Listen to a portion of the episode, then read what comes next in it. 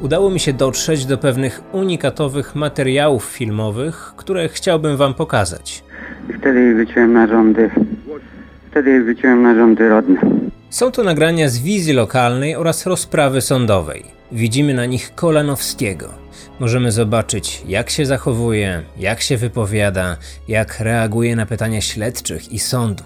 On tutaj relacjonuje dokonane zbrodnie i opowiada o swojej motywacji. Dla osób zainteresowanych tematem to niezwykle wartościowy materiał. W tym odcinku pokażę Ci więc fragmenty z tych wizji lokalnych, przeanalizujemy sobie zachowanie i słowa Edmunda, a także przedstawię Ci szczegóły zdarzeń, o których Edmund opowiadał przed kamerą.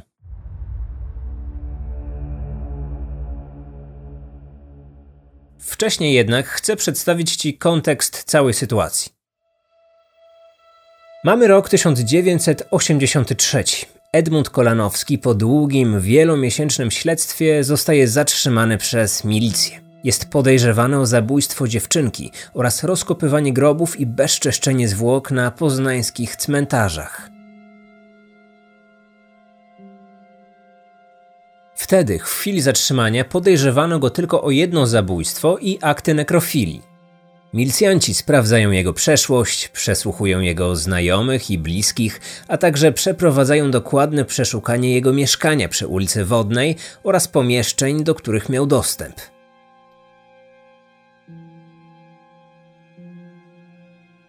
Dowodów na jego winę jest mnóstwo. Śledczy są właściwie pewni, że mają w rękach poszukiwanego zabójcę i nekrofila. Teraz trzeba tylko skłonić Edmunda do tego, aby przyznał się do zbrodni i aby ze szczegółami o wszystkim opowiedział. Jednak on jest twardym zawodnikiem. Przyznaje się tylko do rozkopywania grobów i nekrofilii, ale uparcie przekonuje, że z zabójstwem dziecka na Naramowicach nie ma nic wspólnego. Doskonale wie, że za nekrofilię grozi mu co najwyżej kilka lat, a za zabójstwo dziecka najprawdopodobniej trafi pod szubienicę. W tym materiale przedstawię Ci także fragmenty naszego audioserialu Sprawa Edmunda Kolanowskiego. Oto relacja Jerzego Jakubowskiego, który przesłuchiwał nekrofila. Ja byłem przekonany, że coś tutaj z nim jest nie tak, w sensie poczytalności. I mówiłem kilka razy przynajmniej, bo to tak się teraz tak łatwo mówi, ale te przesłuchania trwały często 7, 8, 10 godzin bez przerwy. A w zasadzie był to monolog z mojej strony, bo on słuchał, słuchał, słuchał, słuchał, oceniał. Kolanowski spokojnie słuchał, a na niewygodne pytania zawsze miał tę samą odpowiedź. Panie poruczniku, gdybym to zrobił, to bym się przyznał. I tak przez kilka długich miesięcy. W końcu jednak pękł po sześciu miesiącach. Wyobrażacie sobie, sześć miesięcy przez tak długi czas szedł w zaparte. Dla przykładu taki Stefan Rachubiński, czyli rozpruwacz zbyt goszczy, złamał się po zaledwie kilku dniach. I zazwyczaj tak to wygląda w przypadku tych naszych polskich seryjniaków. Jednak z Edmundem było inaczej. To był niezwykle trudny przeciwnik. W każdym razie w końcu jednak pewien zły glina nakłonił go do przyznania się do winy. No i dzwoni właśnie pan kierownik sekcji i mówi, wiesz co, dzwonię do ciebie, bo nastąpił przełom. Kolonowski się przyznał. Jutro robimy wizję lokalną. Jak chcesz uczestniczyć, ponieważ włożyłeś wiele trudu, chcesz uczestniczyć w wizji, to przyjeżdżaj do wydziału. Jutro, rano. O szczegółach zbrodni na Naramowicach Edmund opowiedział przed kamerą. Posłuchaj jego wyjaśnień. W czasie zaczął ją uderzyłem, ona zdążyła wstać. Gdy ją uderzałem, stała, po pierwszym uderzeniu upadła. Już ta dziewczynka nie żyła. Wtedy... Skąd wiecie, że nie żyła? Bo nie oddychała. Wtedy ją rozebrałem i wyciąłem narządy. Wyciąłem to z scyzorykiem, który miałem przy sobie. I wziąłem te rzeczy. Jak już wyciąłem, wziąłem rzeczy, zaniosłem do stawu i rzuciłem je. Jak wrzuciłem, ją zacząłem mieć w kierunku nasypu. Te rzeczy, o których wspomina nekrofil, rzeczywiście odnaleziono w tym stawie, ale zwłoki ukrył w innym miejscu. Zrobił to tak dokładnie, że znaleziono je dopiero miesiąc po zabójstwie. Pokażcie miejsce, w które zanieśliście zwłoki dziewczynki. To teraz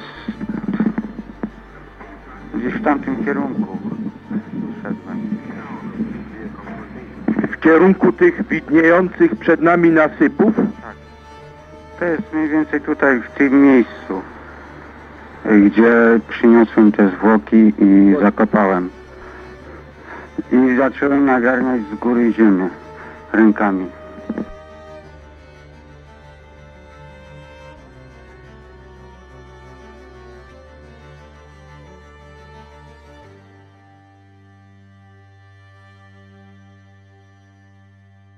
I gdy przyznał się do zabójstwa dziewczynki na Naramowicach, zaczął opowiadać o kolejnych, jak dotąd niewyjaśnionych zbrodniach.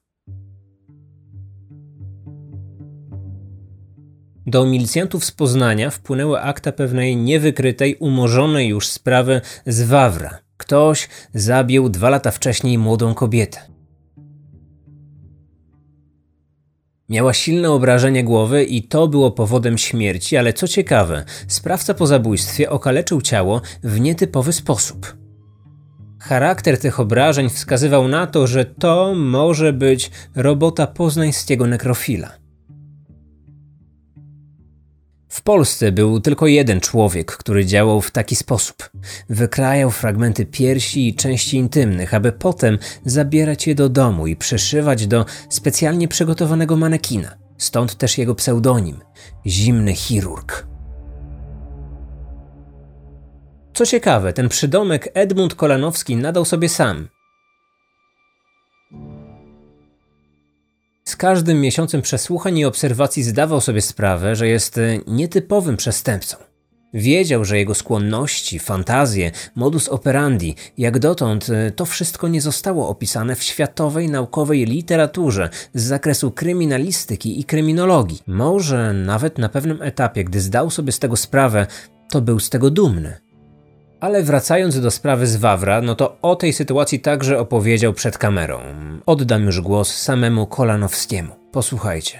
Na peronie dworca kolejowego PKP Warszawa-Wawer rozpoczynamy wizję lokalną z udziałem podejrzanego Edmunda Kolanowskiego. Do tunelu, tak? Ja wysiadając z pociągu byłem w jakimś stanie oszołomienia. Nie wiem, czy to był wpływ wypicia 100 gram koniaku, czy w kawiarni coś miałem dołożone do tego koniaku, No nie dobrze, wiem. ale co tutaj się teraz działo od tego momentu? No więc wyszliśmy z pociągu, udaliśmy się w kierunku tunela, skręciliśmy w prawo, wyszliśmy na teren miasta Wawra. Wcześniej znaliście tę miejscowość? Nie, byłem pierwszy raz w życiu w tej miejscowości i tej miejscowości nie znam. Dobrze, czyli teraz przemieścimy się przed budynek dworca, tak? Tak, I pokażecie dalej. tak. Kolanowski, czy tutaj znaleźliście się po wyjściu z peronu? Tak, tędy mnie prowadziła ta dziewczyna, z którą byłem. Jaką drogą szliście? Więc prawdopodobnie w prawo gdzieś zakręciłem z nią. Tak? I jeszcze szliśmy kawałek i ona po chwili mówi poczekaj, to zaraz przyjdę i wtedy gdzieś się oddaliła. I nie było jej już. Nie widziałem jej więcej. I więcej już nie widziałem jej. Tak. Wytłumaczę szybko sytuację, tak w skrócie. W marcu 81 roku Edmund pojechał do Warszawy, ponieważ chciał tam kupić zegarki elektroniczne, aby później w Poznaniu nimi trochę pohandlować. Pojechał na bazar Różyckiego, a po wszystkim y, włóczył się trochę po mieście. Wszedł do kawiarni, tam dosiadła się do niego pewna kobieta. Po chwili zaproponowała, aby się wspólnie zabawili. Pojechali na śródmieście. I tam po krótkim spacerze kobieta zniknęła, a Edmund zorientował się, że został okradziony. W trakcie śledztwa sugerował, że ta nowo poznana kobieta musiała mu czegoś dosypać do drinka, bo trochę urwał mu się film. Ocknął się gdzieś w nieznanym miejscu, a później chodził bez celu po ulicach Wawra. Zaznaczam od razu, że to jest wersja Edmunda Kolanowskiego. Do tej kobiety, o której wspominał, nie udało się dotrzeć, więc nie jesteśmy w stanie w 100% zweryfikować, czy ten przebieg sytuacji poprzedzających zbrodnie jest prawdziwy. Edmund był wściekły na siebie, na tę kobietę, na wszystkich. Chciał odreagować, chciał zaspokoić swoje potrzeby seksualne. W pewnym momencie zauważył idącą nieopodal kobietę. Podszedł do niej. Po drodze znalazł jakiś metalowy pręt, wziął go w rękę, zaczaił się od tyłu i zaatakował. Pokażecie przebieg tych czynności, począwszy od uderzania. Z tyłu dobiegłem, uderzyłem ją kilkakrotnie. Ona upadła tak na prawą stronę więcej i wtedy szarpłem ją i zacząłem ją dusić.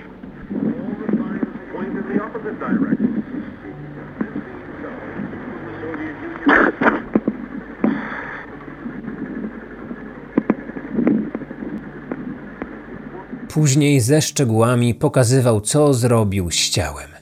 Dzięki temu, że dokładnie relacjonuje przebieg zdarzeń, pokazuje, gdzie wydarzyła się dana sytuacja, co zrobił z ciałem, jakie zadał obrażenia, e, śledczy są w stanie zweryfikować, czy to, co mówi, jest prawdziwe, czy to, co przed chwilą pokazał, powiedział, mm, ma odzwierciedlenie w materiale dowodowym, w tych śladach zabezpieczonych na miejscu zbrodni. A do czego jest to potrzebne?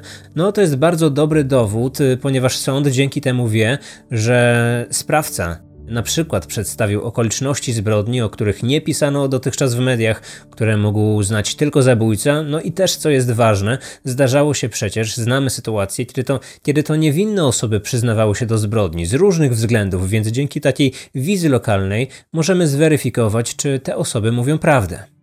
Nie są to co prawda oryginalne taśmy z wizji lokalnych. Niestety tych zapisów nie znalazłem w archiwum sądu. A co się z nimi stało? Nie mam pojęcia. Może zabrał te taśmy e, któryś ze śledczych, który był zaangażowany w sprawę, może zniknęły gdzieś podczas przenoszenia kartonów, pudeł z dokumentami, e, a może zostały zniszczone. To, co wam teraz pokazuję, to są fragmenty z pewnego archiwalnego reportażu telewizyjnego, bo przypomnę, że sprawa Edmunda była bardzo głośnym tematem w całym regionie. Pisało o tym prasa, mówiło się o tym w radiu, e, no i także sprawą zajmowały się lokalne dzienniki telewizyjne i ten zapis, który widzicie, to jest właśnie fragment jednego z takich materiałów. Dlaczego tutaj przemieściliście to? Tak, dobrze, szkoda. Wtedy, jak ją tu przyciągłem, rozpiąłem jej spodnie, zsunęłem je, nie zdejmując, jej stopy i majtki. I wtedy jej wyciąłem narządy, wtedy jej wyciąłem narządy rodne. Zwróć proszę uwagę, jak bardzo w tym fragmencie Edmund jest zdyszany. Trudno mu powiedzieć nawet e, słowo, nie może złapać oddechu. Zobacz to raz jeszcze. Wtedy, jak ją tu przyciągłem, rozpiąłem jej spodnie,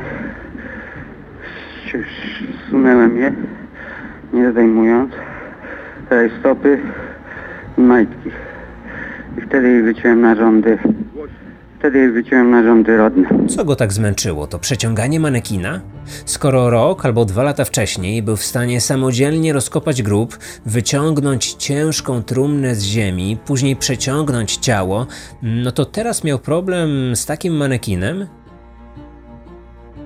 A może rekonstruując te zdarzenia, odżywały w nim jakieś emocje, wspomnienia i ta zadyszka była objawem niezdrowego, morderczego e, podniecenia, pożądania. O tej sytuacji opowiedział nam w audioserialu Jerzy Jakubowski. O, to ten pan z mikrofonem. To on przesłuchiwał Kolanowskiego i przez miesiące wspólnych rozmów, a w zasadzie monologów, w tym czasie poznał nekrofila jak nikt inny. No, ktoś wymyślił, że to będzie manekin zapaśniczy. A manekin zapaśniczy, no to gdzieś tam przynajmniej te 50, a może więcej kilo waży. A to a, Kolanowski nie był człowiekiem zbyt silny, więc przemieszczanie tego manekina, a żądał tego prokurator, to przychodziło mu z pewną trudnością, no bo to, to nie też, to, to trzeba sobie zdać sprawę, że przy, przy manekin na przykład mm, ze sklepu meblarskiego, na przykład wzięty, byłby lepszy. No ale nie było czasu, no to szybko było załatwiane. No, manekin, ten, ten manekin zapaśniczy, który miał pozorować z, mm, zwłoki, no nie był najbardziej szczęśliwy, no ale był. I obserwowałem tego Kolanowskiego. Co on mówi, jak mówi? Odpowiadał bardzo rzetelnie, znaczy rzetelnie w tym sensie, że ani nie specjalnie długo, ani nie krótko. Tak jak prokurator zadał pytanie, tak odpowiada. A prokurator pytał bardzo szczegółowo.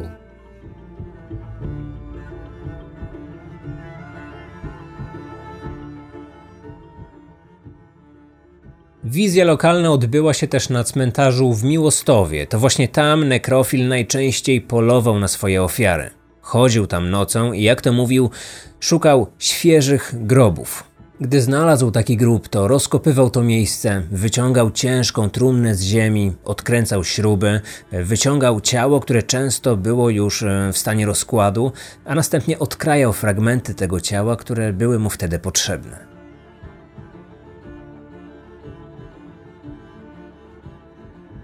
Wszystko skończyło się pewnej majowej nocy, kiedy Edmund Kolanowski został nakryty na gorącym uczynku. Milicjanci czekali na niego na cmentarzu. Wiedzieli, że nekrofil prędzej czy później zjawi się na Miłostowie i w związku z tym urządzali na cmentarzach nocne patrole. W końcu w czasie jednej z takich zasadzek nekrofil pojawił się na cmentarzu, został nakryty na gorącym uczynku, ale uciekł.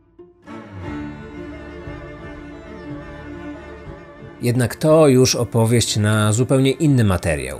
W tym odcinku chciałem Ci pokazać głównie te nagrania z wizji lokalnych, bo wydaje mi się, że jest to mm, wartościowy i ciekawy materiał w kontekście całej sprawy. Zakładam, że te nagrania, ten film może być szczególnie interesujący dla osób, które zapoznały się już z naszym audioserialem, e, bo to jest trochę takie uzupełnienie tej historii audio.